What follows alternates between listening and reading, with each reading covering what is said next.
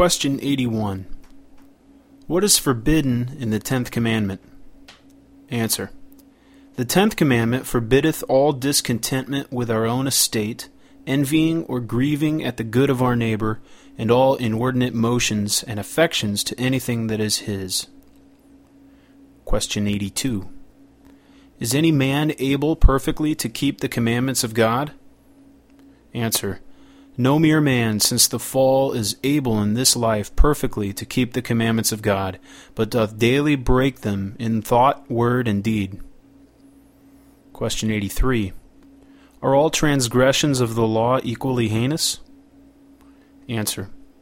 Some sins in themselves, and by reason of several aggravations, are more heinous in the sight of God than others. Question 84. What doth every sin deserve? Answer. Every sin deserveth God's wrath and curse, both in this life and that which is to come. Question 85. What doth God require of us that we may escape his wrath and curse due to us for sin? Answer. To escape the wrath and curse of God due to us for sin, God requireth of us faith in Jesus Christ, repentance unto life, with the diligent use of all the outward means whereby Christ communicateth to us the benefits of redemption. Question 86. What is faith in Jesus Christ? Answer. Faith in Jesus Christ is a saving grace, whereby we receive and rest upon him alone for salvation as he is offered to us in the gospel.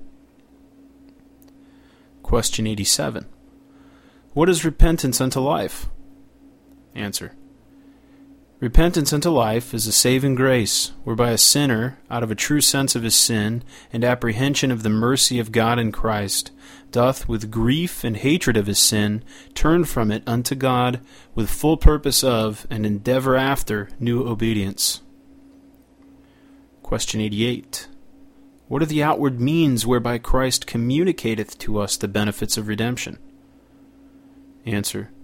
The outward and ordinary means whereby Christ communicateth to us the benefits of redemption are his ordinances, especially the word, sacraments, and prayer, all which are made effectual to the elect for salvation. Question 89. How is the word made effectual to salvation? Answer. The Spirit of God maketh the reading, but especially the preaching, of the Word an effectual means of convincing and converting sinners, and of building them up in holiness and comfort through faith unto salvation. Question 90. How is the Word to be read and heard, that it may become effectual to salvation? Answer.